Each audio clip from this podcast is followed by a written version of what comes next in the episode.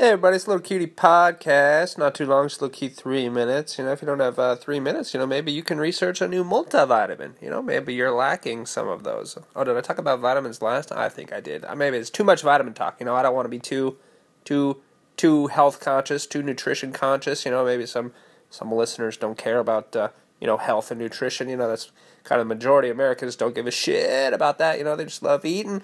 Me too. I love eating. Anyway, this is uh, Little Cutie Podcast. Uh, I'm the host. I'm Max Kevin. This is me. I'm. Uh, it's my podcast.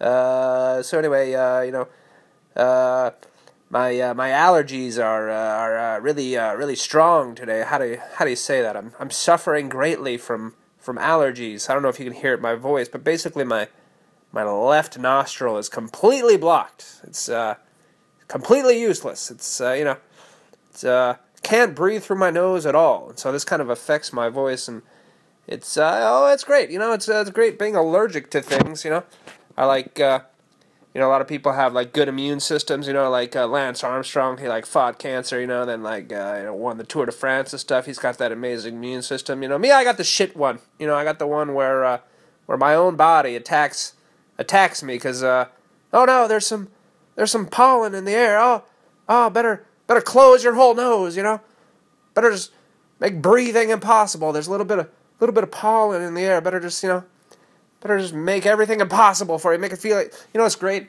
You know what's great about allergies is it's like uh, basically you feel like you have a cold. It's like almost the exact same feeling as being sick, except except you know there's no virus, there's no bacteria. You're just sick because your own body is attacking you. That's that's pretty fun. That's that's awesome. You know, I kind of love I love allergies. You know, I I remember one time I was swimming in the ocean with my friends. We were talking about allergies, and I was like, "I've got allergies up the wazoo." You know, I I thought that was a pretty good description. You know, I didn't want to swear or anything. You know, so I said wazoo. I don't know where that is on your body. I would say probably in the lower region near your pelvis area. Uh, you know, so I'm trying to fight this. Uh, I'm wearing a mask. You know, I'm thinking about getting some uh, some glasses. You know, because my eyes itch really badly. I don't know if you guys ever like, if you have that, if you ever, if ever your part of your body itches. You know, sometimes that happens to me a lot. You know, different parts of my body will itch, so I uh, I'll itch them. Uh, I kind of like doing that. Feels pretty good.